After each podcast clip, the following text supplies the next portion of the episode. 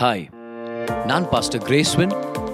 நீங்கள் கேட்க போகிற இந்த செய்தியில் தேவன் உங்களை எவ்வளோ அதிகமாக நேசிக்கிறார்னு ருசி பார்த்து அது நிமித்தம் நீங்கள் எவ்வளோ நல்லா வாழ முடியும்னு பார்க்க போகிறோம். கவனமாக கேளுங்க, மெசேஜை என்ஜாய் பண்ணுங்க. நம்ம ஜெபத்தை பற்றி ஒரு சீரீஸில் இருக்கிறோம். ஜெப வாழ்க்கை, நம்ம வாழ்க்கையே ஒரு ஜெப ஜீவியமாக இருக்கணும். அதான் கர்த்தருடைய நோக்கம். ஒவ்வொரு கிறிஸ்தவனுடைய வாழ்க்கை வாழ்க்கையும் ஜெபம் நிறைஞ்ச ஜெபத்துடைய வாழ்க்கை முறையை கடைபிடிக்கிற ஒரு வாழ்க்கை முறையாக நம்மளது இருக்கணும். ஜெபத்தில் நம்ம தேவனுடைய பிரசனத்தை அனுபவிக்கிறோமா, தேவனை பார்க்குறோமா, அது ரொம்ப முக்கியமாக இருந்தது. ஓகே, கிட்டத்தட்ட பதினெட்டாயிரம் பேருக்கு மேலே அந்த கிளிப்பிங் பார்த்துருக்குறாங்க. ரொம்ப ஆசீர்வாதமாக இருந்திருக்குது. ஸோ அந்த அந்த கிளிப்பிங் நம்ம இப்போ பார்த்துடலாம் இல்லையா? ஒரு தடவை அந்த கிளிப்பிங் நம்ம பார்க்கலாம். அதுக்கப்புறம் இன்றைக்கிக்கான டீச்சிங்குள்ளே போக போகிறோம். Matthew chapter six verse number five நீங்கள் எடுத்து வச்சுக்க போகிறீங்க. அந்த கிளிப்பிங் நம்ம இப்போ நம்ம பார்க்கலாம். ஜெபத்துடைய நோக்கம் தேவன். The goal of prayer is not prayer. அப்படினா நான் prayer பண்ணி முடிச்சிட்டேன் அப்படின்றது என்னுடைய ப்ளஸ் பாயிண்ட் இல்ல. பிரேயர்ல நான் தேவனை நேசிச்சேன், தேவன் இடத்துல பேசினேன், ஆண்டவரோட நெருக்கமா இருந்தேன். அப்போ பிரேயர் முடியும் போது தேவன் மேல நம்மளுடைய கான்சியஸ்னஸ் இல்லைன்னா இன்னும் நம்ம ஜெபம் முடியலன்னு அர்த்தம். இன்னும் நம்ம சரியா ஜெபம் பண்ணலன்னு அர்த்தம். நல்லா கவனிங்க, ஜெபம் பண்ணி முடிச்ச உடனே அப்பாடா ஜெபம் பண்ணி முடிச்சிட்டேன் அப்படின்னு உங்களுக்கு என்ன வந்துச்சுன்னா, you have a wrong goal. You have a wrong goal in prayer. ஜெபத்தை பத்தி உங்களுக்கு ஒரு தவறான நோக்கம் இருக்குது. ஏன்னா என்ன ஆயிடுச்சுமா, உங்களை பொறுத்த வரைக்கும் ஜெபம் பண்ணிட்டேன்பா, இன்னைக்கு ஒரு அட்டெண்டன்ஸ் போட்டேன், இன்னைக்கு ஒரு நீதியின் செயல் செஞ்சுட்டேன், இன்னைக்கு நான் கொஞ்சம் நீதிமான், நேற்றை விட இன்னைக்கு நான் கொஞ்சம் நீதிமான், நேற்று முப்பது செகண்ட் ஜெபம் பண்ணேன், இன்னைக்கு முப்பத்தஞ்சு செகண்ட் ஜெபம் பண்ணேன். ராங். ஆனா ஜெபம் முடியும் போது தேவனை நேசிச்சேன், தேவன் என்னோட பேசினார், ஆண்டவருடைய பிரசனத்தை அனுபவிச்சேன் அப்படின்னு தேவனை பத்தியே உங்களுக்கு சிந்தை இருந்துச்சுன்னா உங்க ஜெபத்துடைய நோக்கம் சரியா இருக்குது. ஜெபத்துடைய நோக்கம் யாரு? தேவன். அவர் தான் அதுக்கு நோக்கமாக இருக்கிறார். அப்போ அவரோட நெருக்கமாக இருக்க நெருக்கமாக இருக்க நம்ம ஜெபத்துடைய நோக்கம் நிறைவேறிட்டு இருக்குது. ஓகே, ஸோ வாங்க இன்னைக்கான வசனத்தை நம்ம படிச்சலாம். மேத்யூ சாப்டர் சிக்ஸ் அதோடைய ஆறாம் வசனத்தை உங்களுக்காக நான் படிச்சிடறேன். நல்லா கவனிங்க. நீயோ ஜெபம் பண்ணும்போது உன் அறை வீட்டுக்குள் பிரவேசித்து உன் கதவை பூட்டி அந்தரங்கத்தில் இருக்கிற உன் பிதாவை நோக்கி ஜெபம் பண்ணு. அப்பொழுது அந்தரங்கத்தில் பார்க்கிற உன் பிதா வெளியரங்கமாய் உனக்கு பலனளிப்பார். இது முக்கியமான வசனம். நம்ம மெடிடேட் பண்ணோம் லாஸ்ட் வீக் கூட. நம்ம மெடிடேட் பண்ணோம் ஆறு ஜெபத்தின் கோட்பாடுகள் அப்படின்னு. பார், நீ ஜெபம் பண்ணும்போது உன் அறை வீட்டுக்குள் பிரவேசித்து, அப்போ உனக்குன்னு ஒரு இடம் இருக்கணும், ஒரு சீக்ரெட் பிளேஸ் இருக்கணும். அதை தான் நம்ம மறைவான இடம்னு சொல்கிறோம். உன் கதவை பூட்டி சாத்திடு, டிஸ்ட்ராக்ஷன்ஸ் வேண்டான்றார். அந்தரங்கத்தில் இருக்கிற உன் பிதாவை நோக்கி, அவர் ஏற்கனவே அங்கே இருக்கிறாரு, அவரை நோக்கி ஜெபம் பண்ணு. அப்பொழுது அந்தரங்கத்தில் பார்க்கிற உன் பிதா வெளியரங்கமாய் உனக்கு பலன் அளிப்பார். இப்போ இன்னொரு இடத்துக்கு நம்ம போகலாமா? வாங்க எல்லாருமே ஜெனிசிஸ் சாப்டர் த்ரீ ஆதியாகமம் மூன்றாம் அதிகாரம் அதுடைய ஆறாம் வசனத்திலிருந்து நான் படிச்சுட்டு வரேன் பாருங்க. ஆதியாகமம் மூன்றாம் அதிகாரம் அதுடைய ஆறாம் வசனத்திலிருந்து ஒன்பதாம் வசனத்து வரைக்கும். Genesis chapter three. இப்போ ஆதாம் ஏவாள் பாவம் பண்ணிட்டாங்க, அந்த பழத்தை எடுத்து சாப்பிட்டாங்க. சாப்பிட்டுட்ட பிறகு என்ன நடக்குது? அன்னைக்கு தேவன் அவங்களை சந்திக்க வந்த வந்தபோது என்ன ஆச்சு நம்ம படிக்கிறோம். ஆறாம் வசனம் பாருங்க. அப்பொழுது ஸ்திரீயானவள் அந்த விருட்சம் புசிப்புக்கும் நல்லதும் பார்வைக்கு இன்பமும் புத்தியை தெளிவிக்கிறதற்கு இச்சிக்கப்படத்தக்கதாக தக்க விருட்சமுமாய் இருக்கிறது என்று கண்டு அதன் கனியை புசித்து பறித்து புசித்து தன் புருஷனுக்கும் கொடுத்தாள், அவனும் புசித்தான்.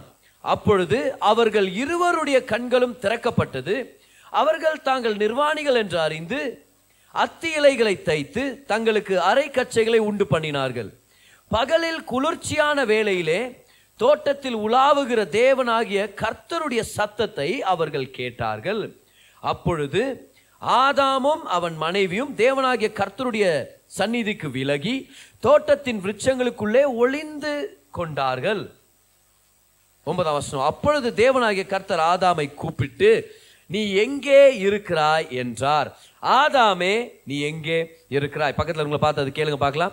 ஆதாமே, நீ எங்கே இருக்கிறாய்? ஏன் அதை கேட்க சொன்னா, உங்கள் பக்கத்தில் இருக்கிறவங்க ஆதாமும் இல்லை பாதாமும் இல்லை.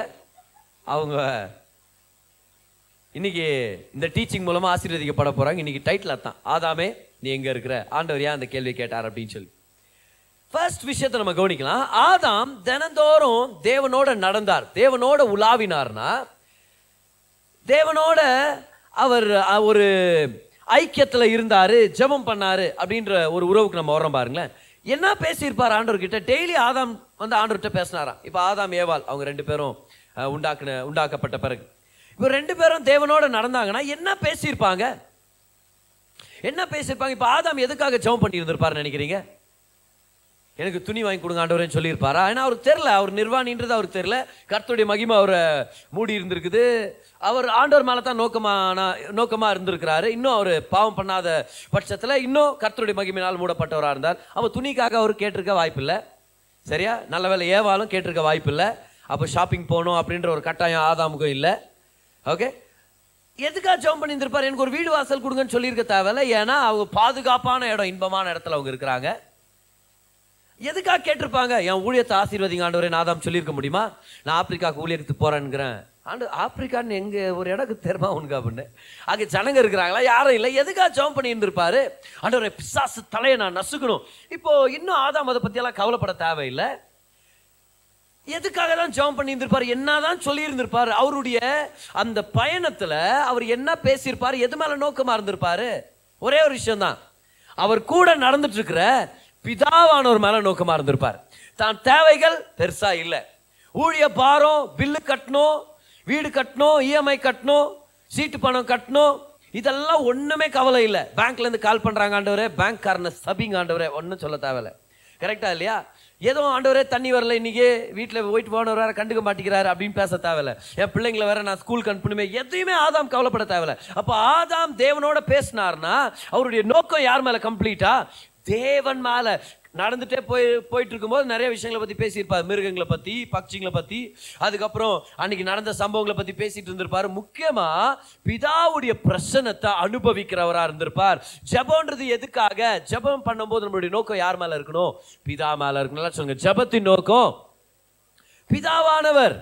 அதனால தான் சீஷர்கள் வந்து இயேசு கிட்ட ஜெபம் பண்ண சொல்லி கொடுங்கன்ன உடனே ஜீசஸ் என்ன சொல்கிறாரு? பரமண்டலத்தில் இருக்கும் எங்கள் பிதாவை. அப்போ நம்ம நோக்கத்தை ஃபஸ்ட்டு திருப்பி சொல்கிறார் பார். ஜெபன்றது நீ நிறைய நல்ல வார்த்தைகளை சொல்லணுன்றது உண்மைதான், உனக்கு அதுக்குன்னு ஒரு நேரத்தை ஒதுக்கிவை, ஒரு இடத்த ஒதுக்கிவை, அதெல்லாம் கரெக்டு. ஆனால் மிக முக்கியமான விஷயத்தை மறந்துடாத, ஜெபத்தின் நபர், the person of prayer is the father. அப்பா பிதாவை நோக்கி ஜெபம் பண்ணு. அப்போ ஜெபம் போது ஆரம்பத்திலிருந்து முடிவு வரைக்கும் நம்மளுடைய எண்ணங்கள், நம்மளுடைய கண்கள், நம்மளுடைய இருதயத்தின் நோக்கங்கள் எல்லாம் யார் மேலே பதிய பதிய வச்சிருக்கணும்? நம்ம தேவன் மேலே. It's all about God. We talk to him, we speak to him. Our heart must be full of the Father. So Adam, தேவனோடு நடக்கும்போது தேவன் மேலே நோக்கமாக இருந்திருப்பார். ஆனால் இந்த விஷயத்தை நீங்கள் கவனிச்சிங்களா? ஆதாம் இப்போ பாவம் பண்ணிட்டார், ஆனாலும் தேவன் அந்த இடத்துல வந்து நிற்கிறாரு. அவர் வந்து கேட்குறாரு, நீ எங்கே இருக்கிற? இப்போ தேவன் ஏன் அப்படி கேட்கணுமா இருந்துச்சு? தேவன் ஏன் ஆதாம்கிட்ட அப்படி கேட்டார்? ஆதாம் இருக்கிற இடத்துக்கே தேவன் தானாக போய் நிற்க முடியாதா? அந்த இடத்துல போய் நிற்க முடியாதா? நிச்சயமா முடியும். எங்க இருக்கிறாருன்னு தெரியும், எப்படி அங்க போய் சேரணும்னு தெரியும். ஆனா ஏன் தேவன் அங்க போய் நிக்காம ஆதாமே நீ எங்க இருக்கிறன்னு ஏன் கேட்டாரு? ஏன் அப்படி கேட்கணுமா இருந்துச்சு? ஏன்னா இமேஜின் பண்ணுங்களேன், ஒவ்வொரு நாளும் தேவனும் ஆதாமும் சந்திக்கும்படி ஒரு இடம் இருந்திருக்கும். கரெக்டா இல்லையா? ஒவ்வொரு நாளும் கர்த்தர் ஆதாம ஒரு குறிப்பிட்ட இடத்துல சந்திக்கிறவரா இருந்திருப்பார். அதனால தான் அன்னைக்கு ஆதாம் கிட்ட ஆதாம சந்திக்கிறதுக்காக தேவன் அங்க வந்திருக்கிறாரு. ஆனா அன்னைக்கு ஆதாம் அங்க இல்ல. ஆதாம் எங்க இருக்கிறாரு? அன்னைக்கு பாவம் பண்ண அன்னைக்கு ஒழிஞ்சுங்கிறார். எங்க ஒழிஞ்சுங்கிறாரு? அந்த மரங்களுக்கு பின்னாடி ஒழிஞ்சிட்டு இருக்கிறார். ஏன்னா அந்த அந்த பழத்தை சாப்பிட்டது வந்து நான் நிர்வாணி, அதனால அத்தி இலைங்களை தைச்சு நான் வந்து கோமணத்தெல்லாம் தைச்சு போட்டுறது ரொம்ப பிஸி ஆகிட்டேன் நான். சாரி ஆண்டவரே, அந்த அந்த சீக்ரெட் பிளேஸ் டைமை நான் மிஸ் பண்ணிட்டேன், சீக்ரெட் பிளேஸே நான் மிஸ் பண்ணிட்டேன் அப்படின்ட்டு அவர் அவர் ஒழிஞ்சிட்டு இருக்கிறார். நல்லா கவனிங்களேன், ஆண்டவர் குறிப்பிட்ட ஒரு இடத்துக்கு வந்து கேட்கிறார், ஆதாமே நீ எங்க? ஏன்? ஏன்னா எவ்ரிடே அந்த சாயங்கால நேரத்தில் ஆதாமும் ஏவாலும் தேவனை அந்த இடத்துல சந்திக்கிறதா இருந்துச்சு. பக்கத்தில் உங்களை பார்த்து கேளுங்க பார்க்கலாம், தேவனை சந்திக்கிறதுக்காக ஒரு இடம் இருக்குதான்னு கேளுங்க பார்க்கலாம். உங்க வாழ்க்கையில தேவனை சந்திக்கிறதுக்கு ஒரு இடம் இருக்குதா? ஏன்னா அந்த இடத்துல தேவன் உங்களுக்காக காத்திருக்கிறார். Everybody must have a secret place.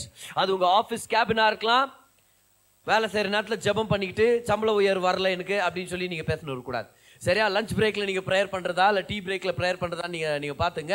உங்களுக்கு உங்களுக்கு ஒரு சீக்ரெட் பிளேஸ் தேவை. அதுவேளை அது most of the times the best places if you have a bedroom. உங்களுக்குன்னு ஒரு அறை இருந்துச்சுன்னா அதை நீங்கள் பயன்படுத்திக்கலாம் ஜெப இடமாக, சரியா? ஒரு சில பேர் கொஞ்சம் அதிகமான ஃப்ரீ டைம் இருக்கும்போது நீங்கள் பக்கத்தில் இருக்கிற பார்க்கோ இல்லை ஃபுட்பால் கிரவுண்ட்ஸ் அந்த மாதிரி ஏதாவது ஒரு கிரவுண்டுக்கு போய் நீங்கள் ப்ரேயர் பண்ணுறதுக்கான வாய்ப்பு இருக்குது. இன்னும் ஒரு சில பேர் மொட்டை மாடிக்கெல்லாம் போயிட்டு நீங்கள் ப்ரேயர் பண்ணுறதுக்கான பெரிய வாய்ப்பு இருக்குது. நல்லா கவனிங்க, உங்களுக்குன்னு ஒரு இடம் இருக்கணும். கர்த்தர் உங்களை அங்கே சந்திப்பார். நான் உங்களுக்கு கொஞ்ச நாளுக்கு முன்னாடி சொன்னது போல, தேவன் எல்லா இடத்துலையும் இருக்கிறார், ஆனால் எல்லா இடத்துலையும் மனுஷனை சந்திக்கிறது இல்லை. எங்கே மனுஷன் தனக்கு முக்கியத்துவத்தை கொடுத்து ஒரு குறிப்பிட்ட இடத்துல வந்து காத்திருக்கிறாரோ அந்த இடத்துல தேவன் வெளிப்படுவார். See, God is everywhere. கர்த்தர் எல்லா இடத்துலையும் இருக்கிறார், ஆனால் எல்லா இடத்துலையும் தன்னை வெளிப்படுத்துறது இல்லை. எங்கெல்லாம் ஜனங்க அவருடைய நாமத்தை கனப்படுத்துறாங்களோ, எங்கெல்லாம் அவரை உயர்த்துறாங்களோ அந்த இடத்துல கர்த்தர் இருக்கிறார். ஹல்லேலூயா! அந்த இடத்துல கர்த்தர் மேனிஃபெஸ்ட் ஆகிறார். எங்க இருக்கிறார் தெரியுமா? பிதாவானவர் மத்தேயு ஆறாம் அதிகாரத்துல நம்ம படிக்கிறோம், நீ ஜெபம் பண்ணும்போது அரை வீட்டுக்குள்ள போய் உன் கதவை பூட்டி அந்த ரங்கத்தில் இருக்கிற உன் பிதா. பிதா எங்க இருக்கிறாரு? இப்ப பிதா வெறும் அந்த ரங்கத்துல தான் இருக்கிறாரா? எல்லா இடத்துலயும் இருக்கிறார். ஆனா பிதாவானவர் எங்க வெளிப்படுறாரு? அந்த மறைவான இடத்துல, அந்த சீக்ரெட் பிளேஸ்ல. அதை தான் ஜீசஸ் சொல்றாரு, pray to the Father who is in the secret place. So where's the Father waiting for you? In the secret place. Do you have a secret place? Come on, உங்களுக்கு ஒரு secret place இருக்குதா?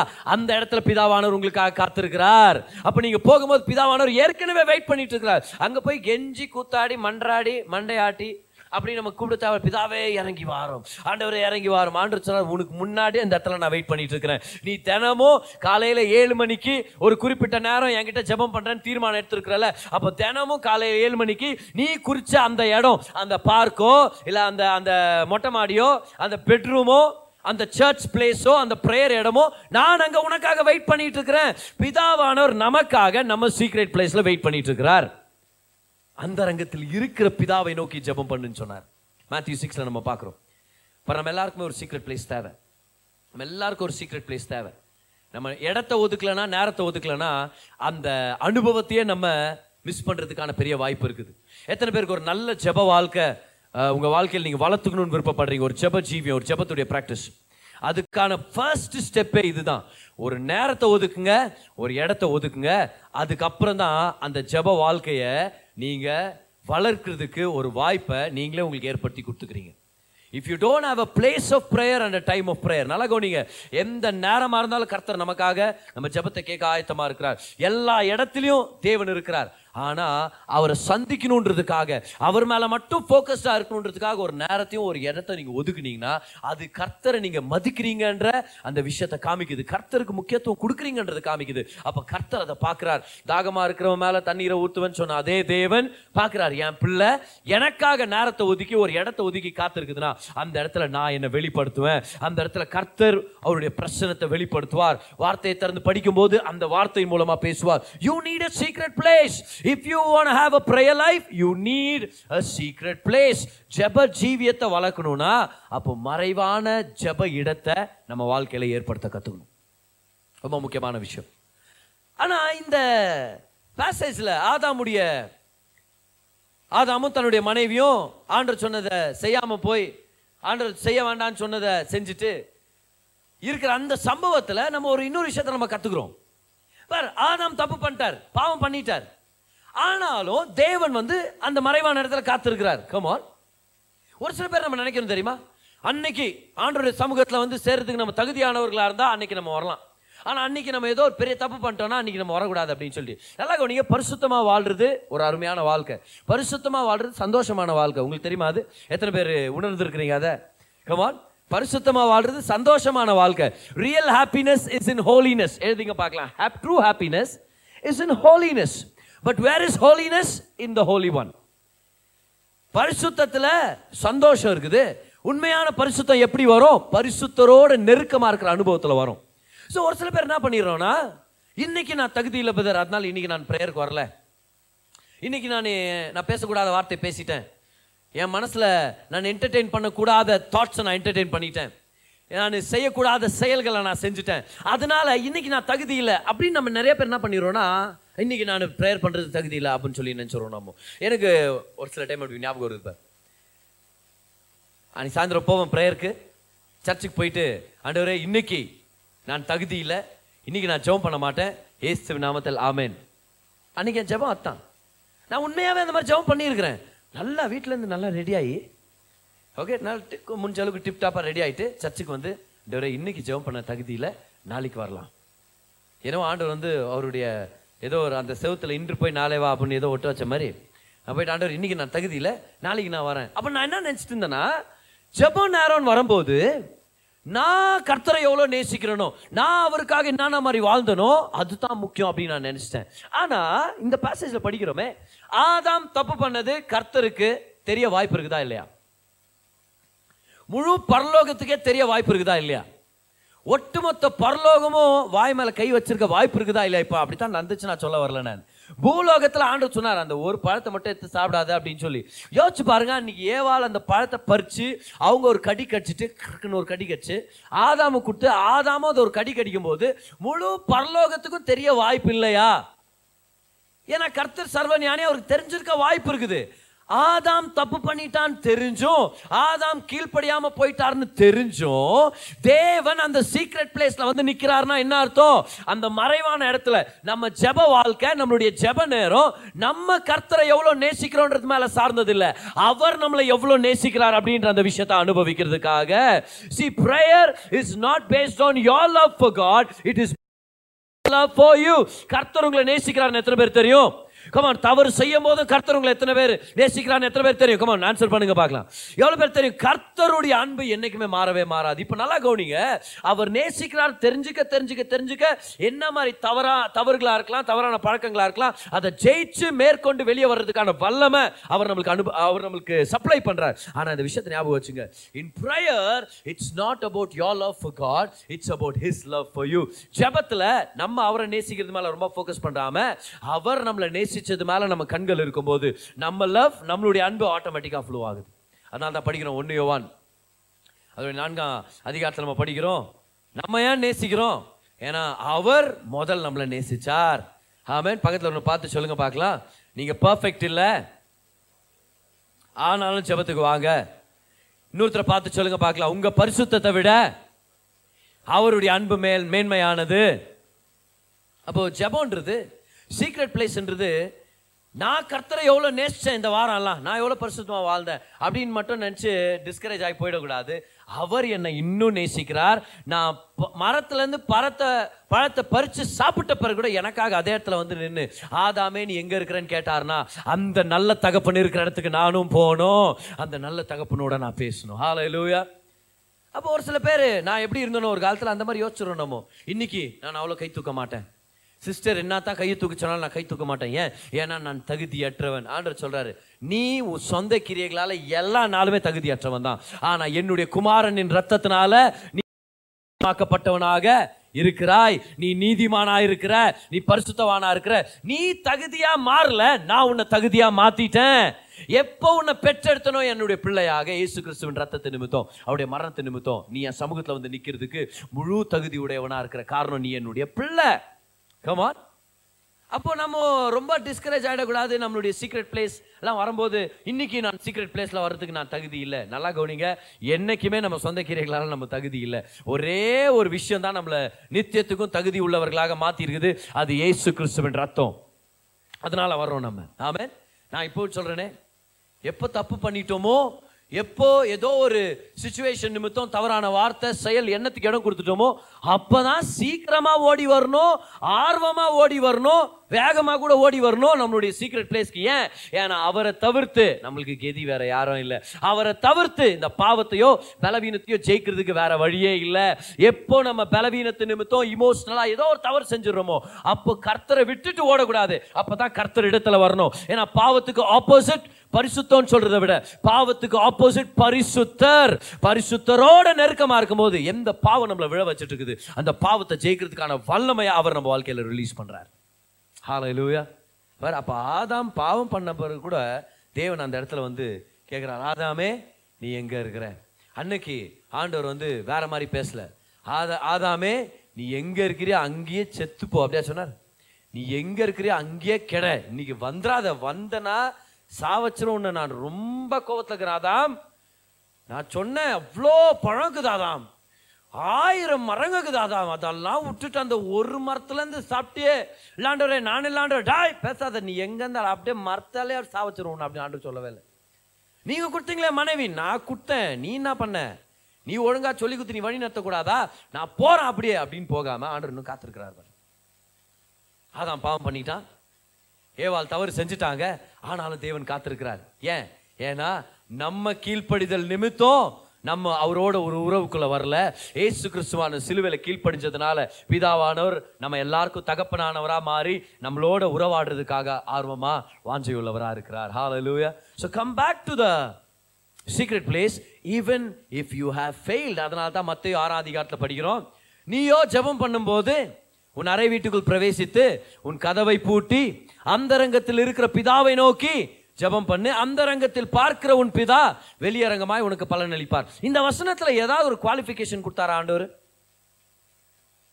ஏதாவது ஒன்று, நீ இப்படி செஞ்சனா வராத, நீ இப்படி செஞ்சா வரலாம், ஏதாவது குவாலிஃபிகேஷன் கொடுத்தாரா? நீ ஜெபம் பண்ணும்போது முதலாவது உன்னை நீ ஆராய்ந்து பார் அப்படியே சொன்னார். நீ ஜெபம் பண்ணும்போது நீ பரிசுத்தமா இருந்தாயா? இல்லை என்றால் இந்த வசனத்தை படிக்காதே, அடுத்த வசனத்திற்கு போ அப்படியே சொன்னார். நீ ஜெபம் பண்ணும்போது உன் அறை வீட்டுக்குள்ள பிரவேசிச்சு அந்த ரங்கத்திலும் பிதாவை நோக்கி நீ ஜெபம் பண்ணு. அவர் ஒரு குவாலிஃபிகேஷன் கூட கொடுக்கல பார். நீ இன்னைக்கு பரிசுத்தமா வாழ்ந்தியான்னு யோசிச்சு பாரு, நீ இன்னைக்கு நல்லவனா வாழ்ந்தியா யோசிச்சு பாரு, அதை பத்தி எல்லாம் கவலைப்படாம கர்த்தர் நம்மள சமூகத்துல பக்கத்துல ஒரு பார்த்து சொல்லுங்க, எல்லா நேரத்திலுமே இயேசுவின் ரத்தத்தின் நிமித்தம் நீங்க பிதாவோட நெருக்கமா இருக்க முடியும். ஆமே. இதுதான் பிதாவானவர் நம்மளுக்கு கொடுக்குற ஒரு ரெவலேஷன், அவருடைய இன்விடேஷன். இன்னைக்கு சோ ஆண்டவர் இன்னைக்கு வந்து நின்னு நிக்கிறார். ஆதாமே நீ எங்கே இருக்கிறாய்? Adam where are you? ஆதாமே நீ எங்கே இருக்கிறாய்? தப்பு பண்ணிட்டான், ஆனாலும் தேவன் வந்து அங்க நிக்கிறார். ஆனா ஆதாம் பாருங்க, நல்லா கவனிங்க, தப்பு பண்ண உடனே போய் ஒளிஞ்சிக்க தேவையில்லை. நல்லா கவனிங்க, தேவன் கிட்ட இருந்து நம்ம ஒளிஞ்சிக்க கூடாது, தேவன் இடத்துல போய் ஒளிஞ்சுக்கணும். When you make a mistake, don't hide from God. Run to God and hide in God. Yeah, ஏன்னா அவர் தான் நமக்கான மறைவிடமே. எத்தனை பேர் புரிஞ்சுட்டு இருக்குது நான் சொல்லிட்டு இருக்கேன்னு சொல்லி? தப்பு பண்ணா ஆண்டவர் விட்டு ஓடி போய் ஒளிஞ்சிடக்கூடாது. அப்போ நம்ம எங்கேருந்து நன்மை அனுபவிக்க முடியும், எங்கேருந்து ஆசீர்வாதத்தை அனுபவிக்க முடியும்? ஆனால் தப்பு பண்ணா, ஒரு மிஸ்டேக் ஆயிடுச்சுன்னா அவர்கிட்ட வர்றோம். ஆண்டவரே நீங்கள் எனக்கு வேணும், உங்கள் ஆசீர்வாதம், உங்கள் தயவு, உங்கள் கிருபை, உங்களுடைய பலன் எனக்கு வேணும்னு சொல்லி அவர்கிட்ட ஓடி வர கற்றுக்கணும். Don't hide from God, hide in God. Edinga paakala. When you sin, don't hide from God, hide in God. Hide in God. Adam andha vishayathula oru thappu pantaar par. Thappu pantaare, marathula irundha andha saavla kooda andha palathai saaptaare, aanalum poi olinjingraar, poi marathula poi olinjingraar par, marathu pinadi alla. Aandavar varar, Adame nee enga irukra? Adam enna pannindiruknu theriyuma? Aandavar kitta odi vandhu sollindiruknu, Aandavare நான் நிர்வாணமா இருக்கிறத இப்ப நான் உணர்ற, உங்க மகிமை அற்று போயிட்டேன், நான் என்னை காப்பாத்துங்க, என்னை ரட்சிங்கன்னு சொல்லி ஆண்டவர்கிட்ட வந்திருக்கணும். அதை விட்டுட்டு ஆண்டவர் கிட்ட இருந்து ஒளிஞ்சிட்டார். தெரியுமா என்னாச்சு தெரியுமா? whenever you hide from God, when you don't pray, நீங்க தேவனோட நெருக்கமா இருக்கலன்னா நம்ம பிரச்சனையை நம்மளே சால்வ் பண்ண போகுவோம். ஆனா எவ்வளவுதான் நம்ம சால்வ் பண்ண போனாலும் அந்த பிரச்சனை சால்வ் ஆகாது. நம்ம என்னதான் சால்வ் பண்ண போனாலும் அந்த பிரச்சனைக்கான சொல்யூஷன் நம்ம பார்க்க முடியாது. அது இன்னும் மோசமான லெவல் போறதுக்கான வாய்ப்பு தான் இருக்குது பாருங்களேன். See, when you when you don't pray, you will try to fix everything on your own. எழுதிங்க பார்க்கலாம். நீங்க ஜெபம் பண்ணாத போது எல்லாவற்றையும் உங்க சொந்த பலனாலேயே நீங்க சீர்படுத்த ட்ரை பண்ணிடுவீங்க. அது முடியாது. பார் ஆதாம் என்ன பண்ணாரு? பாவம் பண்ண உடனே ஆண்டவரேன்னு கூப்பிடாம, ஏன்னா ஏதேன் தோட்டத்தில் தேவனுடைய பிரச்சனை வெளிப்படும் இல்லையா? ஆண்டவரேன்னு கூப்பிடாம, பிதாவே தேவனே அப்படின்னு கூப்பிடாம ஆதாம் தனக்குத்தானே ஏதோ ஒரு தீர்வை கண்டுபிடிச்சுன்னு, ஒரு சொல்யூஷனை கண்டுபிடிச்சுன்னு சொல்லி ட்ரை பண்ணுகிறார். என்னாச்சு? ஒரு கோமணத்தை செஞ்சு போட்டுக்கிறார். அந்த மாதிரி நேரத்தெல்லாம் பயன்படுத்தி அத்தி மரத்தை இலையெல்லாம் பறிச்சு ஒரு கோமணத்தை அவரால் செய்ய முடிஞ்சிச்சு. ஏன்னா அங்கே இருக்கிற ஹீப்ரூ வார்த்தை என்ன தெரியுமா? ககோரே. ககோரேனா ஏப்ரான்ஸ்ன்னு அர்த்தம். அப்படியே ஃபுல் ட்ரெஸ் தைச்சு போட்டாருன்னு அர்த்தம் இல்லை. அத்தி மர இலைகளை வேற ஒரு கோமணத்தை தைச்சு போட்டார், அவ்வளோதான். அப்புறம் கர்த்தர் வராரு, ஆதாமே நீ எங்கே இருக்கிறேன்னு உடனே ஆதாம் என்ன சொல்றாரு? நான் ஒளிஞ்சிட்டு இருக்கிறேன், ஏன்னா நான் நிர்வாணியா இருக்கிறேன். வெயிட் பண்ணுங்க, வெயிட் பண்ணுங்க பார். ஆதாம் ஒரு கோமணத்தை தைச்சு போட்டுக்கிட்டாரா இல்லையா? போட்டுக்கிட்டாரு தானே. ஆனாலும் அவர் என்ன பதில் சொல்றாருன்னா, நிர்வாணமா இருக்கிறேன். ஏன்? ஏன்னா மனுஷன் தான் சொந்த பிரயாசத்தினால என்னத்தை தான் செஞ்சுக்கிட்டாலும் அது இன்னும் குறைவுபட்டதாக தான் இருக்கும். Still you will feel naked. இன்னும் நம்ம நிர்வாணிகளாக தான் ஃபீல் பண்ணுவோம். யார்கிட்ட ஓடி வரணும் சொல்யூஷனுக்கு? நம்மளே நம்ம வாழ்க்கையில் இருக்கிற பிரச்சனையை ஃபிக்ஸ் பண்ணிக்கணுமா, இல்லை அவர்கிட்ட ஓடி வரணுமா? இதை தான் ஆதாம் மிஸ் பண்ணிட்டார் அன்னைக்கு. ஒரு ஒரு ஒரு சில நிமிடங்கள் சொல்லாமா, ஒரு குறிப்பிட்ட காலத்துக்கு அவர் இதை மிஸ் பண்ணிட்டார். ஆண்டவர்கிட்ட ஓடி வர்றது பதில் ஆண்டவரை விட்டு ஓடி போனார் பார், போய் ஒளிஞ்சிக்கிட்டார். ஞாபகம் வச்சுங்க, எப்போ நம்ம வாழ்க்கையில் ஜெபத்தின் ஒரு வாழ்க்கை முறை இல்லையோ, தினம் தினமும் ஜெபம் பண்ணுற பழக்கம் நம்மளுக்கு இல்லையோ, நம்ம நம்ம நம்ம வாழ்க்கையில் இருக்கிற பிரச்சனைகளை நம்மளே தீ தீர்க்க ஒரு பிரயாசத்தில் இறங்கிடுவோம். You will try to fix your own self. ஆனால் அது ஒர்க் அவுட் ஆகிறது இல்லை. ஏன்னா நம்மலாம் ஞானிகள் இல்லை. ஏன்னா நம்மலாம் முற்றிலும் அறிந்தவர்களும் செய்ய முடிஞ்ச பெரிய சர்வ வல்லவர்கள் நம்ம இல்லை. நம்மளால் முடியாது, அநேக காரியங்கள் நம்மளால் முடியாது. ஏசு கிறிஸ்து சொல்கிறாரு, என் நான் இல்லைனா உன்னால் ஒன்றுமே செய்ய முடியாது அப்படின்ட்டார். அவர் நம்மளுக்கு தேவை. பட் பைபிளில் இவரை பற்றி படிக்கிறோமே, யூதாஸ். யூதாஸ் ஏசுவை காட்டி கொடுத்துட்டார். முப்பது வெள்ளிக்காசுக்காக காட்டி கொடுத்துட்டார். முப்பது வெள்ளிக்காசுக்காக காட்டி கொடுத்தவர், அவருக்கே மனசு குத்த ஆரம்பிச்சிச்சு. ஏன்னா அவருக்கு தெரிஞ்சிச்சு, அவன் பண்ண தப்புன்னு தெரிஞ்சிச்சு. என்ன பண்ணும் யூதாஸ்? நீங்கள் சொல்லுங்கள் பார்க்கலாம். யூதாஸ் தப்பு பண்ணிட்டார், ஒரு பெரிய ஒரு துரோகத்தை செஞ்சுட்டார். ஆனாலும் தப்பு பண்ண உடனே யார்கிட்ட வரணும்? இம்மீடியட்டாக ஜீசஸ் கிட்ட வந்திருக்கலாம். ஏன்னா ஹை பிரீஸ்டுங்க கிட்டே போய் பேசுகிறாருன்னா ஹை பிரீஸ்டுடைய வீட்டு பேஸ்மெண்ட்டுக்கு போக முடியாதா என்ன? யோவான் கூட யார் யார்கிட்டயோ பேசிக்கிட்டு அப்படியே வந்துட்டார் இவர். ஆனால் யூதாஸ் இப்போ கேட்டிருந்திருக்கலாம், எப்படியாவது ஜீசஸை மீட் பண்ணியிருந்திருக்கலாம். அதை விட்டுட்டு யூதாஸ் தானாவே அதை சரி பண்ண நினைக்கிறார். என்ன பண்ணுறாரு தெரியுமா? முப்பது வெள்ளிக்காசு எடுத்துட்டு அவரே போகிறார் பிரீஸ்டுங்கள்கிட்ட. போயிட்டு இந்தாங்க காசு அப்படி. இப்போ பேஷன் ஆஃப் த கிரைஸ்ட் மூவியில் நீங்கள் பார்த்தீங்கன்னா இந்த பேக்கை தூக்கி போடுவார். போடும்போது காயின்கள்லாம் அப்படியே ஒன்று அப்படியே உருண்டின்னு வரோம் பாரு. ஸோ யூதாஸே அந்த காயினை ரிட்டர்ன் கொடுக்குறாரு. இருந்தாங்க என்னவோ இவர் ரிட்டர்ன் கொடுத்த உடனே ஜீசஸை ரிலீஸ் பண்ணிடுற மாதிரி புரியுதுல. கொடுத்துட்டு ஆ ஜீசஸ் வாங்க ஜீசஸ் போகலாம். எப்படி உங்களை பெயில் எத்தனை தெரியுமா? ஆ பைதவே நான் தான் காட்டி கொடுத்தேன், மறந்துடாதீங்க. ஆனால் நானே வெளியே கொண்டு வந்துட்டேன். என் தப்பை நானே சரிப்பட்டேன். இதை தான் யூதாஸ் ட்ரை பண்ணிட்டு இருக்கிறார். உங்கள் தப்பை நீங்களே சரிப்படுத்த முடியாது. நமக்கு ரட்சகர் தேவை. அவர்கிட்ட வரணும். அவருடைய ஞானத்தை பெற்றுக்கொள்கிறோம், அவருடைய பலத்தை பெற்றுக்கொள்கிறோம். ஆனால் யூதாஸ் தானே தான் வாழ்க்கையை சீர்படுத்திக்க நடத்தி நினச்சாரு. ஆனால் அது நடக்கலை. என்னாச்சு? அவங்க ஒதுக்கிட்டாங்க. அவங்க சொன்னாங்க, அது உன்னோட மனசாட்சி, நீ என்ன பண்ணுறே பண்ணிக்கோ, நாங்கள் அவரை விடுற மாதிரி இல்லை. காயினும் போயிடுச்சு, வாழ்க்கையும் போயிடுச்சு. ஏன்? சோகத்தில் போய் ஒரு மரத்தில் தான் தூக்கு மாட்டின்னு செத்துடலான்னு சொல்லி கயிறில் தொங்குறாரு. கயிறு கட்டாச்சா மரத்துடைய கிளை கட்டாச்சா நம்மளுக்கு தெரியல. ஆனால் அப்போஸ்தலர் முதல் அதிகாரத்தில் படிக்கிறோம், அந்த கயிறு கட்டாகி இல்லை மரத்துடைய கிளை கட்டாகி மரத்துலேருந்து இவர் கீழே விழுந்து தூக்கு மாட்டின்னு சாகும் போது மரம் கூட அவருக்கு விருப்பப்படல பார். சரி, இவன் போய் நம்ம ம நம்மளுடைய கிளையில இவன் வந்து தூக்கு மாட்டின்னு சாகுறதான்னு சொல்லி இறக்கி விட்டுச்சு. அவன் அங்கேருந்து விழுந்து, அவன் விழுந்த இடத்துல அவனுடைய வயிறு ஓப்பன் ஆகி கிழிஞ்சு குடலெல்லாம் வெளியே வந்து அழுகி போய் செத்தாம்பார். ஏன்? பாவம் பண்ணா, பிரச்சனை பண்ணா, இல்லை ஒரு தவறு செஞ்சா அந்த தவறு நிமித்தம் தேவனிடத்துல இருந்து ஒளிஞ்சிடக்கூடாது. தேவனிடத்துல வந்து சொல்லுவோம், நீங்க கிருபையானவர், இரக்கமுள்ளவர், உம்மை போல நல்ல தேவன் யாரும் இல்லை. ஆமா, நான் தப்பு பண்ணிட்டேன், ஆனா உங்க கிருபை என் தப்பை விட பெருசு. நானே என்ன பிக்ஸ் பண்ணிக்க மாட்டேன், நானே என் பாவத்தை கவர் பண்றதுக்காக அத்தி மரத்தை ஏற மாட்டேன், நானே முப்பது வெள்ளிக்காசை திருப்பி குத்தா பிரச்சனை சால்வாடின்னு நினைக்க மாட்டேன். ஏசப்பா நான் உங்க பாதத்துல வர்றேன். யூதாஸ் மட்டும் அன்னைக்கு அந்த மரத்தை தேடி போகாம, ஒரு மசானத்தில் ஒரு கல்றையில் இருக்கிற ஒரு மரத்தை தேடி போகாம, ஏன்னா அந்த இடம் ஒரு கல்றையாக மாறிச்சு லேட்டரா. சரியா? யூதாஸ் மாதிரி வேண்டப்பா வேண்டப்படாத ஜனங்களெல்லாம் பொதிக்கிறதுக்காக ஒரு இடம் மாறணும்னு சொல்லி அந்த முப்பது வெள்ளிக்காசை எடுத்து ஒரு சைட்டை வாங்கிட்டாங்க. அந்த காற்றை வச்சு ஒரு சைட்டை வாங்கிட்டாங்க பாரு. அவனுக்கு அதிலே புதைக்கிறாங்கன்னு வச்சுங்க அவனை. ஆனால் விஷயம் இதுதான், விஷயம் இதுதான், இவன் ஓடி போன மரம் தவறான மரம். கமான், எத்தனை பேர் ஒத்துக்கிறீங்க? இவன் எந்த மரத்தை தேடி வந்திருக்கணும் அன்னைக்கு? ஏன்னா அன்னைக்கு கொல்கொதா மலை மேல இன்னொரு மரம் இருந்துச்சு, கல்வாரி மலை மேல சிலுவைன்ற மரம் இருந்துச்சு. யூதாஸ் எந்த மரத்துக்கிட்ட வந்திருக்கணும்? அந்த மரத்துக்கிட்ட, ஏசு நமக்காக சிலுவையில் அறையப்பட்ட அந்த சிலுவை மரத்துக்கிட்ட வந்து சொல்லி இருந்திருக்கணும், ஏசப்பா என்னால முடியல, நான் தப்பு பண்ணிட்டேன்னு சொல்லி வந்தா எல்லாருக்கும் எல்லாரையும் நோக்கி ஒரு வார்த்தை பேசினார் தெரியுமா? பிதாவே இவர்களுக்கு மன்னியும், அவங்க செய்யறது என்னன்னு தெரியாம செஞ்சுட்டு இருக்கிறாங்கன்னு. அதே மன்னிப்பை யார் பெற்றுக்கொண்டு இருக்க முடியும்? கமான் பேசுங்க பார்க்கலாம். யாரு? யூதாஸ். ஏன் மிஸ் பண்ணிட்டாரு? ஏன்னா சிலுவேன்ற அந்த மரத்து கீழே வந்து, ஆண்டவரே நீங்கள் தான் என் வாழ்க்கையை ஃபிக்ஸ் பண்ணோம் அப்படின்னு சொல்லாமல், தான் சுயநீதின்ற அத்தி மரம் இருக்குது தெரியுமா? சூசைடுன்றது சுயநீதி.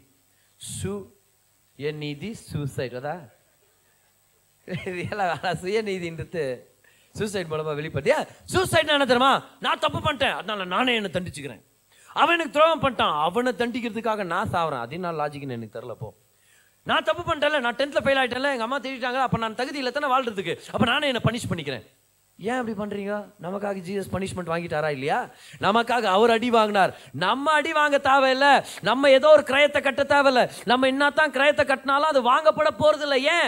ஏன்னா நம்மளுடைய ரத்தம் தூய்மையான ரத்தம் இல்லை. நம்மளுடைய பாவத்துக்கு நம்ம கிரயம் கட்ட முடியாது. சத்தமா ராமன் சொல்லுங்க பார்க்கலாம்.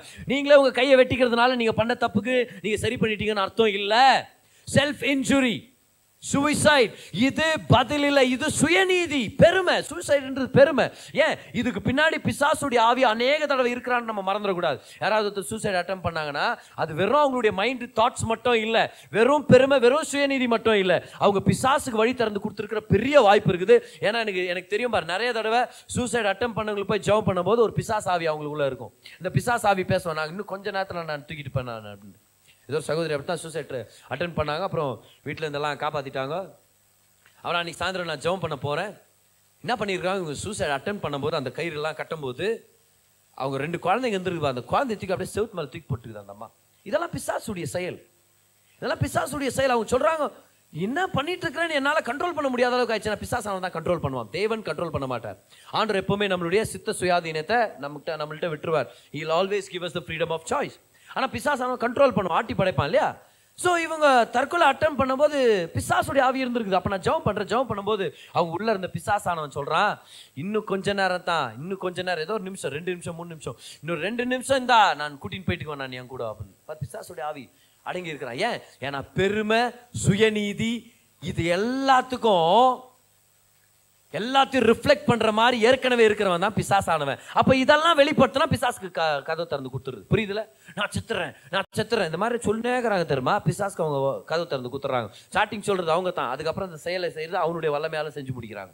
என்ன சொல்ல வரேன் நான், யூதாசானவன் தாழ்த்திக்கிட்டு சிலுவையின் மரத்துக்கிட்ட வந்து, என் தவறு பெருசு தான், அதை விட உங்களுடைய இரக்கம் பெருசு, உங்களால் என் வாழ்க்கையை காப்பாற்ற முடியும், உங்களால் மட்டும்தான் என் வாழ்க்கையை காப்பாற்ற முடியும், என்னை மன்னிச்சு எனக்கு ஒரு புது வாழ்க்கையை தர முடியும்னு வந்திருந்தா எல்லாருக்கும் அவர் ஒரு மன்னிப்பை கொடுத்தாரு.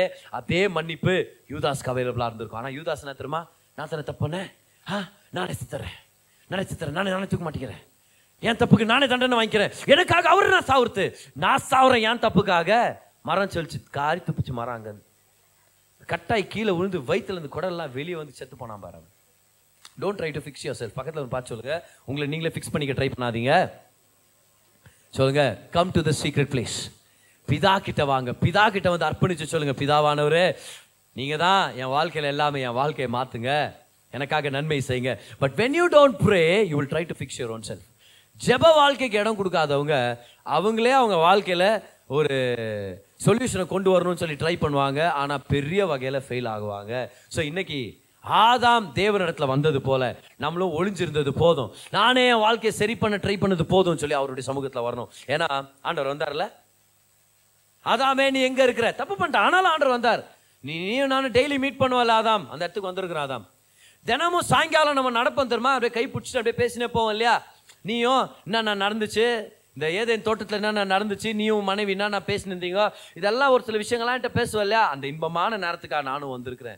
எனக்கு தெரியும் நீ தவறு பண்ணியிருக்கிறேன்னு சொல்லி, ஆனாலும் நான் வந்திருக்கிறேன். ஏன்னா இந்த சீக்ரெட் பிளேஸ் டைம், இந்த ப்ரேயர் லைஃப், இந்த ப்ரேயர் டைம், நீ என் மேலே எவ்வளோ வாஞ்சையாக இருக்கிற, எவ்வளோ கீழ்ப்படிதலில் இருக்கிற அப்படின்றத விட நான் உன் மேலே எவ்வளோ ஆசையாக இருக்கிறேன் அதை பற்றி தான். இதோ நான் உன்னை நேசிக்கிறேன், இதோ உன்னுடைய மறைவான இடத்துல நான் வந்து நிற்கிறேன், வா வா பேசலாம். நம்ம இவ்வளோ நேரம் ஒளிஞ்சிட்டு இருந்த ஆதாம் தேவனுடைய சமூகத்தில் வந்து நிற்கிறார்.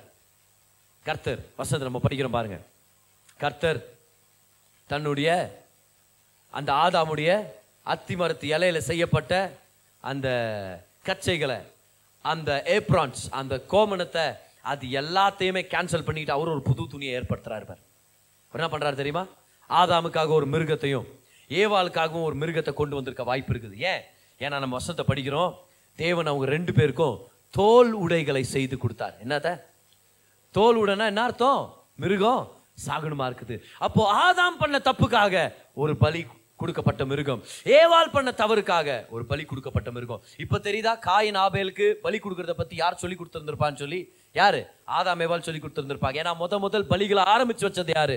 தேவன். எல்லா பலியையும் நிறைவேற்றி வச்சது யாரு? தேவன் அன்னைக்கு ஆதாம் ஏவாள் பாவத்துக்காக ரெண்டு மிருகங்களை கொண்டு வந்து நிறுத்தினார்.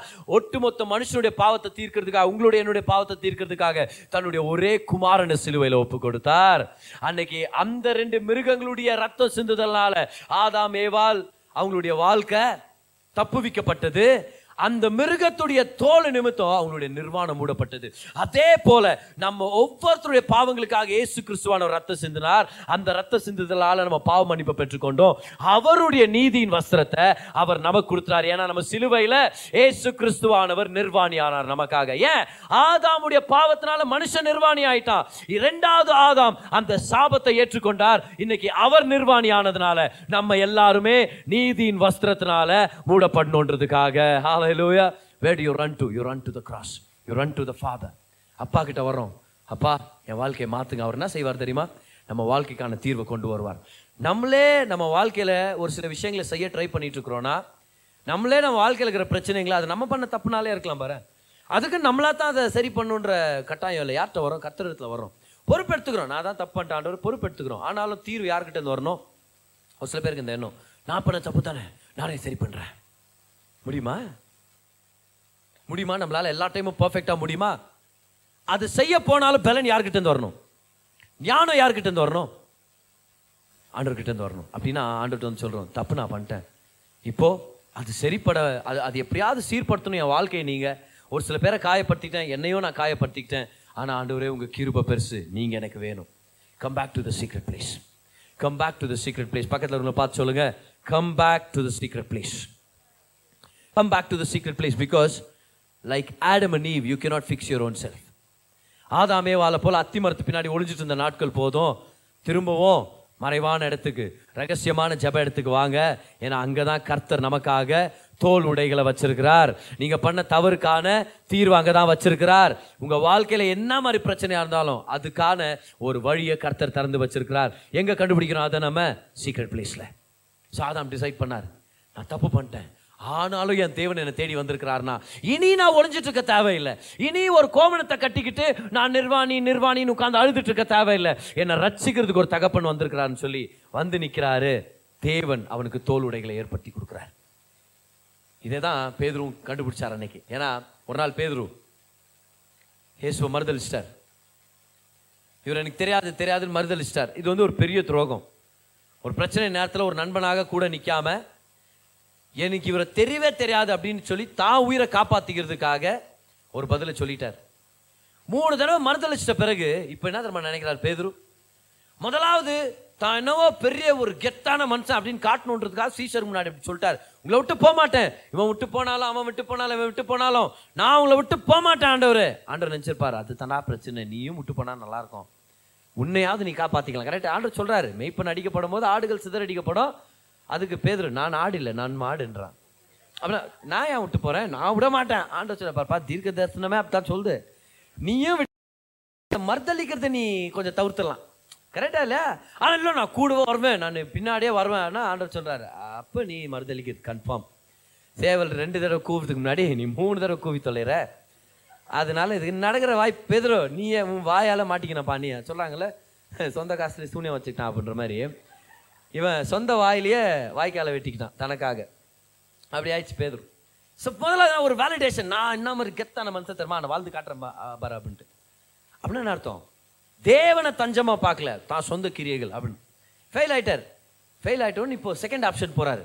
ஓகே, அப்போ அப்போஸ்தலனா நான் ஃபெயில் ஆகிட்டேன், அது லாஸ்ட் கொஞ்ச நாளில் நான் கண்டுபிடிச்சிட்டேன் என் வாழ்க்கையில், இப்போ நான் வேற ட்ரை பண்ணலான்னு இருக்கிறேன். இன்னும் வேறு ஆண்டர்கிட்ட வரல.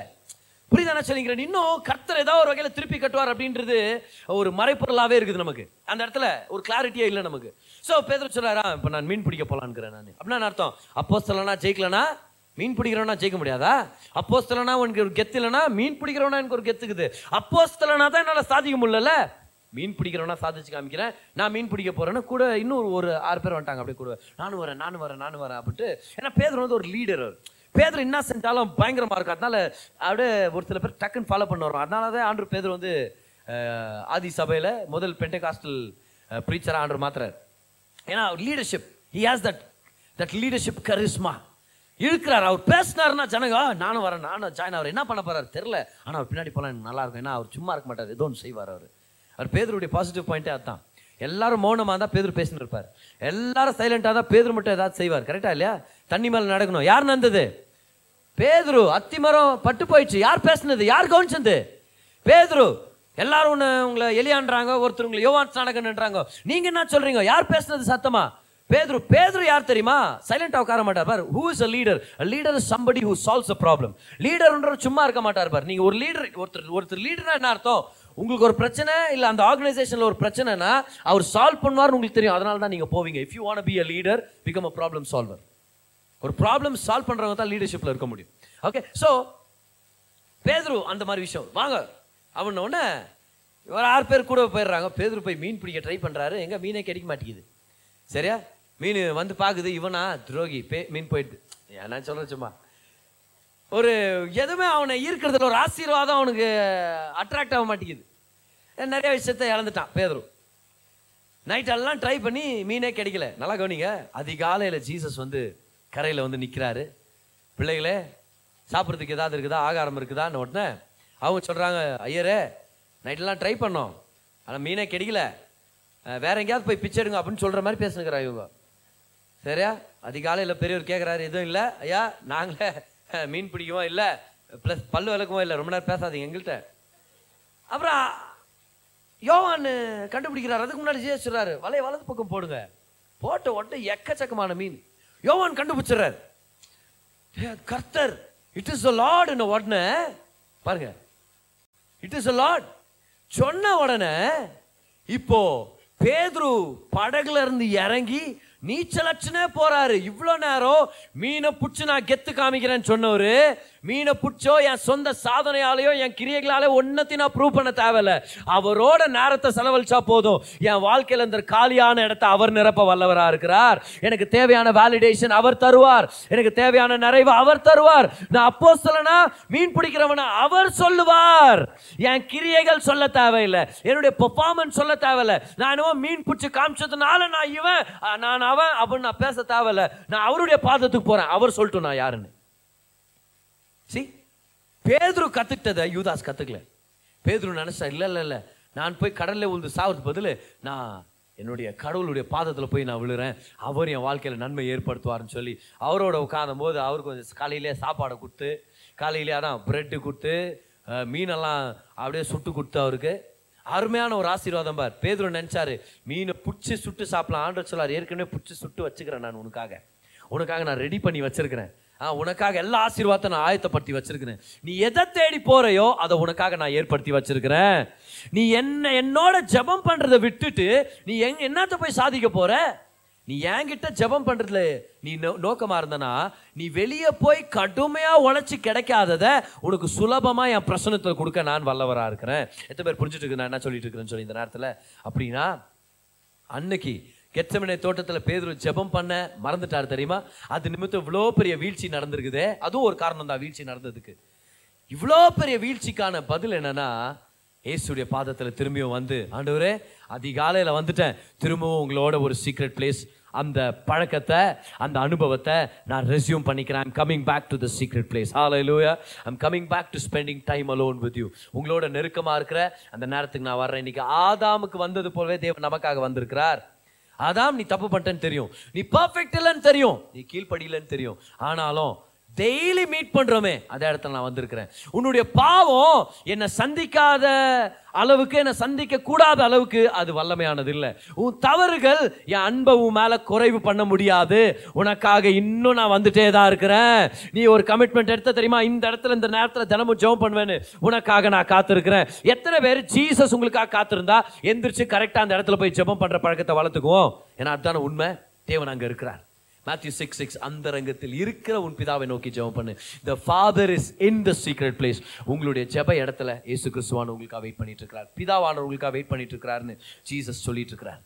வந்தோன்னா அவர் நம்மளை ரெஸ்டோர் பண்ணுவார். பேதுருவை ரெஸ்டோர் பண்ணாரு, பேதுரு திருப்பி கட்டினார். பேதுரு ஆறுதல் படுத்தி வார்த்தைகளை பேசி, விசுவாச வார்த்தைகளை பேசி, திரும்பவும் தான் நோக்கத்தை ஞாபகப்படுத்தி, என் ஆடுங்களை மெய் மெய்ப்பாயாக என் ஆடுங்களை பார்த்துக்க. அப்படின்னா அர்த்தம், நான் இன்னும் என்ன உன்னை வந்து ஒரு மெய்ப்பனாதான் நான் பார்த்துங்கிறேன், நான் இன்னும் நீ ஒரு அப்போஸ்தலன் தான், இன்னும் நீ பிரசங்கியார் தான் சொல்லி ரெஸ்டோர் பண்ணி, கமான், ஆதி சபையில் நடந்த முதல் ஐபிஎல்ல ஓப்பனிங் பேட்ஸ்மேனே பேதுரு தான். இன்டர்நேஷனல் பெண்டிகாஸ்டல் லீக் முதல் பெந்தகோஸ்து அன்னைக்கு ஓப்பனிங் பேட்ஸ்மேன் யாரு? பேதுரு தான். எல்லாரும் மௌனமாக இருக்கும்போது பேதுரு இருந்துச்சு ஆன்சர் பண்ணுறாரு. ஏன்னா ஆண்டவர் தெரியும் யார் சைலண்டாக இருந்தாலும் இவன் சைலண்டாக இருக்க மாட்டான், எவனா ஒருத்தங்க உஸ்பேத்தி விடுவான். அங்கே அப்படிதான் ஒருத்தர் ஆரம்பித்தார். எப்படி முழு பிரசங்கம் எப்படி ஆரம்பிச்சிச்சுன்னு நினைக்கிறீங்க? இவங்களாம் அன்னிய பாஷையில் ஜம்ப் பண்ணுக்கிறாங்க. ஒருவேளை அப்படியே கூட போயிருப்பாங்களோ என்னவோ. யாரோ ஒருத்தர் நடுவில் சொல்லிட்டான், காலையிலே தண்ணி வச்சிட்டாங்க பாரு. பேதுரு நினைச்சா யார் நான் சொன்னவன் அவங்க ஆரம்பிச்சுட்டு தான் பிரசங்கம். ஆண்டர் தெரியும் பேதுரு எழுந்திரிச்சு பிரசங்கம் பண்ணுவான், யார் சைலண்டாக இருந்தாலும் சைலண்டாக இருக்க மாட்டான் அப்படின்னு. யோசிச்சு பாருங்களேன், அத்தனை சீஷர்கள். ஆனால் அத்தனை சீஷர்கள் மத்தியில் கர்த்தர் பேதுருவை பயன்படுத்தினார். ஏன் தெரியுமா? பேதுரு ஒன்று கற்றுக்கிட்டார். பிரச்சனை பண்ணாலும் தவறுகள் நடந்தாலும் கீழ்ப்படியாமல் போனாலும் தேவனிடத்தில் ஓடி வர கற்றுக்கிட்டார், நீந்தி வர கற்றுக்கிட்டார். நம்மளும் சில நேரத்தில் அப்படி தான் பண்ணணும். ஒரு சில பேர் ஓடி வரணும், ஒரு சில பேர் நடந்து வரணும், ஒரு சில பேர் உருண்டி வரணுமா இருக்குது. ஏன்னா ஒரு ஒருத்தர் ஒரு இடத்துல போய் தொலைஞ்சு போய்க்கிறோம் பார். இந்த சீக்ரெட் பிளேஸ் ப்ரேயர் இல்லாமல் ஒரு சில பேர் நீந்தி வரணுமா இருக்குது. எங்கேருந்து? இந்த மாதிரி ஐடென்டிட்டியை தேடி கடலில் குதிச்சிட்டோம். இப்போ கர்த்தர் சொல்லார், நீ என்கிட்ட வா, திரும்பி என்கிட்ட வா, come back to the secret place. Last year the secret பிளேஸ்னு ஒரு சீரீஸ் நான் எடுக்கும்போது நிறையா பேர் அந்த சீக்ரெட் பிளேஸில் கர்த்தரோட ஜெபம் பண்ணுற ஒரு வழக்கத்தை நம்ம ஆரம்பித்தோம். ஒரு சில பேர் அந்த வழக்கத்தை நீங்கள் விட்டுருந்தீங்கன்னா, தேவனோட ஜெபம் பண்ணுற அந்த ப்ராக்டிஸை நீங்கள் விட்டுருந்தீங்கன்னா, இன்னைக்கு ஆண்டவர் நம்மளுக்கு இன்னொரு இன்விடேஷன் கொடுத்து சொல்கிறாரு, நீ விட்டுட்ட ஆதாம், நீ பறிச்சிட்ட ஏவாள், நீ கச்சிட்டமா, ஆனாலும் நான் வந்துக்கிறேன், ஆனாலும் வந்திருக்கிறேன், உங்களோட பேசணும்னு ஆசைப்படுறேன். இல்லை ஆண்டவரே நான் நிர்வாணியா இருக்கிறேன், அதை சரி பண்றதுக்காக தான் நான் வந்திருக்கிறேன், அதை வச்சு உன்னை குற்றப்படுத்த வரல, அதை பார்த்துட்டு நான் விலகி ஓட வரல, அதையும் சரி பண்ண நான் வந்திருக்கிறேன். அவர் சொல்லார், நான் சரிப்படுத்துறேன், தோல் உடைகளை போடுறேன், வா திரும்பியும் நம்ம நடக்கலாம், வா திரும்பியும் நம்ம உறவாடலாம், ஒரு நட்பை நம்ம வளர்த்துக்கலாம். இதுதான் கர்த்தர் நம்ம கிட்ட எதிர்பார்த்துட்டு இருக்கிறார். ஹல்லேலூயா. எத்தனை பேர் திரும்பியும் ஒரு சீக்ரெட் பிளேஸ் ஒரு வழக்கத்தை உங்கள் வாழ்க்கையில் திரும்பவும் நீங்கள் ரெஜுவினேட் பண்ணுவீங்கன்னு சொல்லி எத்தனை பேர் ஒரு கமிட்மெண்ட் எடுக்கிறீங்க, இன்னைக்கு திரும்பி ஸ்டார்ட் பண்ண போறீங்கன்னு சொல்லி எனக்கு கர்த்தர் அதுக்காக வெயிட் பண்ணிட்டு இருக்கிறார். ஆமென். நீ கர்த்தர் நம்மளை பார்த்து கேட்கிறார், ஆதாமே நீ எங்கே இருக்கிற அப்படின்னா, என்னோட ஜெபம் பண்ணுறேன்னு சொன்னியே, நான் அங்கே வந்துட்டேன், டெய்லி செவன் ஓ கிளாக் எந்திரிக்கிறேன், சிக்ஸ் ஓ கிளாக் எந்திரிக்கிறேன்ட்டு சொன்னி அன்றைக்கி சண்டே, நான் வந்துட்டு வெயிட் பண்ணிக்கிறேன், டெய்லி அந்த இடத்துல ஒன்று சந்திக்கணும்னு வெயிட் பண்ணிக்கிறேன், நீ வந்தானா நம்ம பேசலாம், இதோ அதான் நான் வெயிட் பண்ணிட்டு இருக்கிறேன். நீயே உன் சொந்த கிரியைகளால் அத்தி மரத்து இலைங்களை எடுத்து ஒரு கோமணத்தை கட்டிக்கின்னு கூட நீ அப்படியே மறைஞ்சு உட்கார்ந்து இருக்கலாம். இல்லைனா என்கிட்ட எல்லா நிர்வாணத்தோட என்கிட்ட ஓடிவா, ஏன்னா நான் தான் உன்னை படைச்ச தேவன், நான் உன்னை மீட் எடுத்திருக்கிறேன், உன் நிர்வாணத்தை பார்க்கறதுக்கு நான் கூச்சப்படுறதில்ல, உன் நிர்வாணத்தை பார்த்து நான் கேவலப்பட மாட்டேன், நீ தப்பு பண்ணிட்ட நீ விழுந்துட்ட அப்படின்றதுனால உன்னை நான் ஒதுக்கி விட மாட்டேன். நல்லா கவனிங்க, ஸ்பிரிச்சுவலாக பேசணும்னா ரட்சிப்பை பொறுத்த வரைக்கும் நம்ம யாரும் நிர்வாணிகளாக இல்லவே இல்லை. எத்தனை தடவை தவறு செஞ்சாலும் நிர்வாணிகளாக வாய்ப்பே இல்லை. ஏன்னா தேவ நீதி கர்த்தர் நமக்குள்ள கொடுத்துருக்கிறார். ஆனால் நான் இந்த நிர்வாணம் நிர்வாணம்னு பேசும்போது எந்த அடையாளத்தில் பேசுகிறேன்னா, ஆண்டவரே இந்த நாள் நான் பர்ஃபெக்டாக நான் வாழ முடியாமல் போயிடுச்சு, இன்னைக்கு ஒரு தவறான வார்த்தை, ஒரு தவறான செயல், ஒரு தவறான எண்ணத்துக்கு இடம் கொடுத்துட்டேன், ஆனாலும் ஆண்டு சொல்றாரு பார், அந்த தவறோடவே என்கிட்ட வா, நான் சுத்தப்படுத்துறேன், நான் உன்னை பலப்படுத்துறேன், அந்த தவறை ஜெயிக்கிறதுக்கான வழியே என்னோட இருக்கிற ஐக்கியம் தான், என்கிட்ட வா. இப்போ இந்த ஸ்டோரி நம்மளுக்கு எல்லாம் ஞாபகம் இருக்குது. யோவான் எட்டாம் அதிகாரத்தில் இந்த விபச்சாரத்தில் கையும் களவுமா பிடிக்கப்பட்ட இந்த ஸ்திரீ, எல்லாரும் கல்லை தூக்கிட்டு கையில் வச்சுட்டு ரெடியாக இருக்கிறாங்க. மோசே சொன்னாரு, ஆண்டவர் நினைச்சுங்கிறார், மோசேக்கே நான் தான் சொன்னேன், நீ என்கிட்ட வந்து நான் எழுத சொன்னதே எனக்கு கோட் பண்ணின்னு இருப்பியா, அதனால தான் ஆண்டவர் அப்படியே எழுதி கிறுக்கி காமிக்கிறார், அப்படியே கீழே எழுதி காமிக்கிறார், யார் சொன்னதுன்னு தெரிஞ்சுக்க மோசே கிட்ட அப்படின்னு. மோசே சொன்னாரு இந்த மாதிரி பிடிக்கப்பட்ட ஜனங்களை கல்ல அழைச்சு சாவடிக்கணும்ட்டு, நீங்க என்ன சொல்றீங்க? மோசே சொன்னாரு கல்ல அழைச்சு சாவடிக்கணும்னு, அவங்க அடிச்சிருந்தா அந்த அதோட கடன் முடிஞ்சுட்டு அந்த அம்மா அது, நீங்க என்ன சொல்றீங்கன்னா ஆண்டவர் சொல்லார், ஓ நீ ஏன் பேச்சு கேட்குறியா, இப்போ நான் என்ன சொல்றேன் உனக்கு சொல்றேன் பார்த்து. அவர் சொல்றாரு, பாவமே பண்ணாதவன் முதல் கல்லை தூக்கி போடுவான் அப்படின்னு. பாவமே பண்ணாதவன் மட்டும் தான் கழுத்துக்கு போடணும்னு சொல்ல, முதல் கல் நீ ஆரம்பிச்சிரு, அதுக்கப்புறம் எந்த மாதிரி பாவே இருந்தாலும் கழுத்துக்கு போடலான்ட்டாரு. பாவமே பண்ணாதவன் கழுத்துக்கு போடுப்பா. ஒரு ஒருத்தர் என்ன பண்ணா அதெல்லாம் பார்த்தா எல்லாருக்கும் தெரிஞ்சு நல்லா பாவம் பண்ணுவதான்ட்டு வயசானவங்கல இருந்து எல்லாரும் கல்லுக்கிட்டு கீழே போயிட்டு போயிட்டாங்களா. ஏன்? ரெண்டு காரணம், வயசானதுனால கல்லு ரொம்ப நேரம் தூக்க முடியல, ரெண்டாவது அவங்க தான் நிறைய தவறு பண்ணியிருக்கிறாங்க, ஏன்னா வயசாச்சு, அவ்வளோ வயசுக்கு அவ்வளோ பாவம் ஞாபகமா இல்லை, கல்லை தூக்கி போட்டாங்க, வெளியே போயிட்டாங்க அவங்க. இப்போ இதெல்லாம் தேவாலயத்தில் நடந்துக்குது, எல்லாரும் கள்ளத்துக்கு போட்டு போயிட்டாங்களா. அவர் அந்த ஸ்திரியை பார்த்து இயேசு சொல்றாரு, எங்கம்மா உன்னை குற்றப்படுத்துறவங்க? அதுக்கு அந்த அம்மா தலையை நிமிந்து பாக்குது, ஏன்னா அது வரைக்கும் தலை நிமிரல, கீழே போட்டுக்குது தலையை, அவனாவது கள்ளத்துக்கு போட்டு சாவடிக்க போறான் நம்மள அப்படின்னு வெயிட் பண்ணுது அந்த அம்மா. தலை நிமிந்து பார்த்து, இல்ல யாரும் இல்லை ஜீசஸ் சொல்லார், நானும் உன்னை நான் குற்றம் சாட்ட மாட்டேன், இனி போ பாவம் செய்யாத பார். இந்த வாய்ப்பை அந்த ஸ்திரீக்கு இயேசு கிறிஸ்துவானவர் ஏற்படுத்தி கொடுத்தார். தவறு செஞ்சுதான் வந்தாங்க, ஆனா அவருடைய பாதத்துக்கு வந்தாங்க, கர்த்தர் ரட்சித்தார், குற்றப்படுத்தல, கேவலப்படுத்தல, ரட்சித்தார், காப்பாத்தினாரு. இப்ப இதே வாய்ப்பை வெறும் அந்த லேடிக்கு மட்டும் கொடுக்கல பார். நல்லா கவனிங்க, அடுத்த ஸ்டேட்மெண்ட் உங்களுக்கு தெரியுமா பார். எட்டு பதினொன்னுல படிக்கிறோம், நானும் உனக்கு குற்றம் சாட்டுறதுல இனி போய் பாவம் செய்யாத. அடுத்த வசனத்தை மறந்துடக்கூடாது. நானே உலகத்தின் வெளிச்சமா இருக்கிறேன், என்னை பின்தொடர்றவன் இருள நடக்க முடியாது. இந்த ஸ்டேட்மெண்ட் யாருக்கு சொன்னார் தெரியுமா? அங்க இருக்கிற ஜனங்களுக்கு சொன்னார். இப்போ அந்த ஜனங்களா எங்க எங்க போயிட்டாங்க? கள்ள தூக்கி போட்டு வீட்டுக்கு போயிட்டாங்கன்னு நம்ம நினைச்சோம். இல்ல, போய் தேவாலயத்து வெளியே போய் நின்னுக்குறாங்க. தேவாலயத்துக்குள்ள கல்லெல்லாம் கீழே போட்டு போயிட்டாங்க. ஷூ வாங்க வெளியே போயிடலாம், அவமான பத்திட்டாரு நம்மள, இந்த பொம்பளை முன்னாடி நம்மள அவமான பத்திட்டாரு அப்படின்ட்டு வெளியே போயிட்டாங்க. ஆக்சுவலா எங்க நின்னுக்குறாங்க? எல்லாம் வெளியே தான் நின்னுக்குறாங்க. ஒரு ஒருத்தர் மேல, என்னப்பா உன்னை நம்பி வந்தா நீ இப்படி பண்ணிட்டு, அட சும்மா இருப்பா, நான் கூட தப்பான வந்தா, நீ கூட தப்பான வந்தா, செமையா மாட்டிக்கணும், விவாச்சாரம் பண்ண ஒரு லேடி முன்னாடி போய் நம்ம கூட அவமான பத்தி நின்றுட்டோம் பாரு. எல்லாரும் வெளியே நின்று பேசுனுக்குறாங்க. இங்க பேசின அதே இயேசு கிறிஸ்துவானவர் வெளியே வந்து சொல்றாரு, நானே உலகத்தின் வெளிச்சமா இருக்கிறேன், என்னை பின்தொடர்றவன் இருள நடக்க தேவையில்லை அப்படின்னு நம்ம சொல்றாரு. அந்த லேடிக்கு ஒரு சான்ஸ் கொடுத்தேன், நீ என் பாதத்துல வந்தனா குற்றம் சாட்டுதல் இல்லாம உன்னை நான் காப்பாத்துறேன்னு கொடுத்தனே, அதே வாய்ப்பை இப்போ உங்களுக்கும் கொடுக்க வந்திருக்கிறேன். நானே வெளிச்சமா இருக்கிறேன், வாங்க கல்லை தூக்கி போட்டு வெளியே போயிடாதீங்க. கல்லை தூக்கி போட்டு நீங்க என் பாதத்துக்கு வந்தீங்கன்னா, அந்த ஸ்திரியை போல நீங்க என் பாதத்துக்கு வந்தீங்கன்னா, உங்களையும் நான் ரட்சிப்பேன், உங்களையும் நான் நேசிக்கிறேன், ஹல்லேலூயா, உங்களையும் நான் சந்திக்க வந்திருக்கிறேன். எவ்வளவு ஈஸி இல்ல? அன்னைக்கு கல்லை தூக்கி போட்டு இப்படி போறது பதில், கல்லை தூக்கி போட்டு அந்த லேடி பக்கத்துல போய் உட்கார்ந்துட்டு, நானும் பாவிதான், எனக்கும் ஒரு ரட்சகர் தேவை, ஜீசஸ் என்னையும் காப்பாத்தணும் அப்படின்னு சொல்லி இருக்கலாமே. கம் டு மீ, நீ என்கிட்ட வந்துட்டேன்னா உன்னை ரட்சிக்கிறேன், என்கிட்ட வந்துட்டேன்னா உன்னை நான் காப்பாத்துறேன் அப்படின்னா, என்ன தேவையா இருந்தாலும் நீங்களே உங்களை சரி பண்ணிக்க நினைக்க வேண்டாம். இன்னைக்கு மெயின் பாயிண்ட் அப்படியே இது சுத்தி வந்துட்டோம் பாருங்க. ஜெபம் பண்ண மறந்துட்டோம்னா, ஜெபிக்கிற வழக்கத்தை நம்ம ஏற்படுத்திக்கலன்னா, நம்ம வாழ்க்கையை நம்மளே சரிப்படுத்த போவோம். அதுக்கப்புறம் அது ஒரு பிரச்சனை பத்து பிரச்சனையா மாறிடும். புரியுதா? பத்து பிரச்சனையா மாட்ட பிறகு அப்புறம் என்கிட்ட வருவீங்க, உங்க பிரச்சனை என் பிரச்சனையா மாறிடும். அப்ப நான் அப்புறம் ஆண்டவரே என்ன காப்பாத்துக்குன்னு அவர்கிட்ட போவேன் நான், வச்சுங்களேன். என்னால முடிஞ்ச அளவுக்கு சகாயம் பண்றேன், அது வேற விஷயம்.